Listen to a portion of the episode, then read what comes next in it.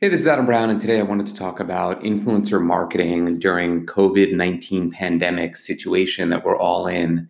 And, um, you know, I've had a conversation with a lot of clients and some of my employees lately, and I actually think this is a time to double down, right? So hear me out.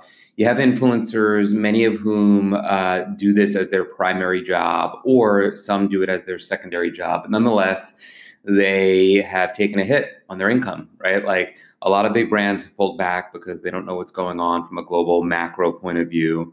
And a lot of other brands on the on the smaller front have pulled back as well because they don't know what's happening, especially in a business that has been drastically hit right out of the gate, right? Hospitality, travel, restaurants, bars, these are um, businesses that have used influencers as part of their media, as part of their awareness play, and uh, they are closed.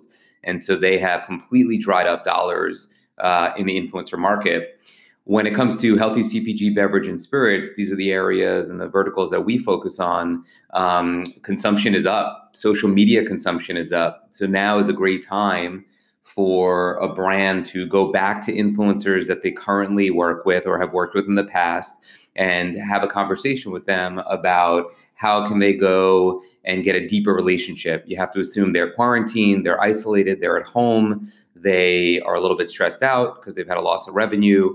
Now is the time to really lean into that relationship, get extra value, uh, negotiate reduced pricing. We've definitely seen some success early on with that. As an agency, we represent a lot of clients, so we can usually get discounts uh, in a normal market. And especially now, uh, brands are very much into the idea of our ability um, to bring them to influencers, and influencers are very into us being a source of multiple potential relationships and not just one.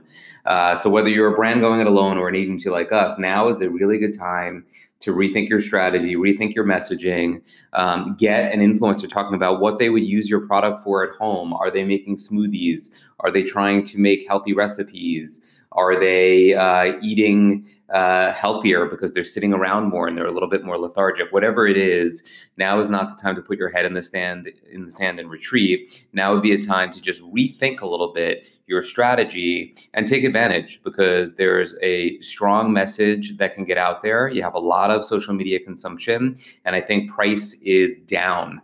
So that represents value, and we're always a big fan of that. So that's my two cents for today. I think influencer marketing is very relevant now for the right kind of businesses, and you should be leaning into it and trying to strike up unique engagements. That's it for today. I'll see you out in the field.